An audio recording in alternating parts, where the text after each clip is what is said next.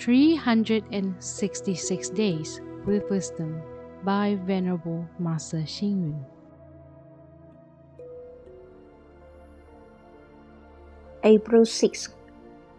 Be an upright person who dares to speak and act.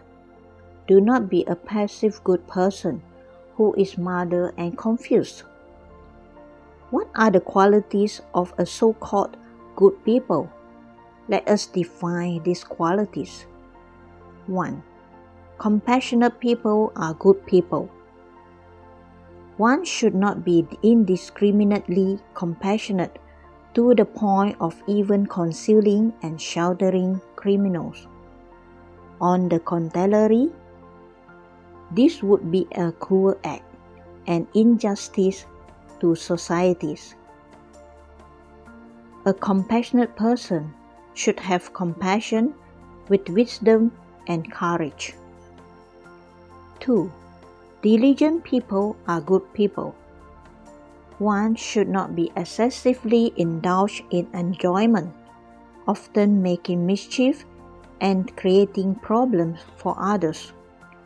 Diligence should be centered on right effort to serve others, earnest practice, cultivation, and the readiness to take up cudgel for a just cause. This is one of the criteria of a good person. 3. Courageous people are good people. One should not be crude or crass, reckless or ruthless, or flaunt one's superiority, or use violence to seek enjoyment, or use blunt strength to bully the weak. All these are not qualities of a good person.